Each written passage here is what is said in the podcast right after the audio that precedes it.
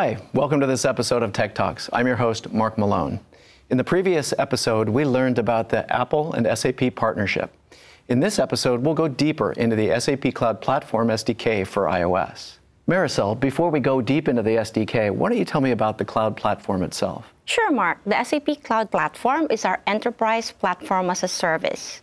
It offers comprehensive development tools and services but the big advantage of the SAP Cloud Platform is it enables our customers to extend their applications, whether that's on premise or cloud, and deliver company goals.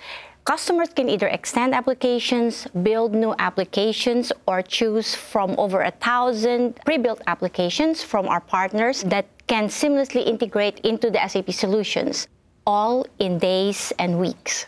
Wow, that's fast. So, Sanjeev, what are the challenges that a developer would typically find when building an enterprise mobile app? Basically, two challenges. The first one being how do I get my business data in context securely to a mobile application?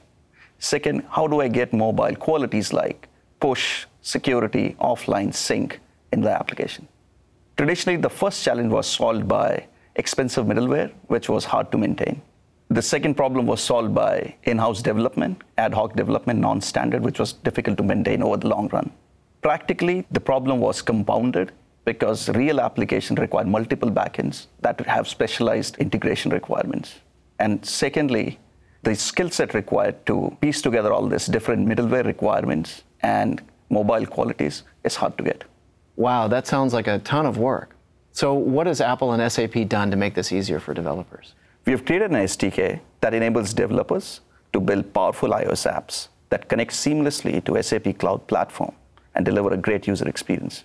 Very powerful. So, Maricel, given that uh, the SDK makes it easy to access all of these backend systems, what, what kind of applications exist on the backend that they would access? A wide range of business um, systems, really. So, whether that's built over time by SAP, our customers, or our partners, some of these are new, some have existed for decades, some acquired through mergers and acquisitions. Examples of the systems include S4HANA, our classic ECC systems, CRM, and our public cloud solutions like SuccessFactors, Hybris, Concur, Ariba, and so on. So, from an app developer's perspective, what are the core benefits of using the SDK?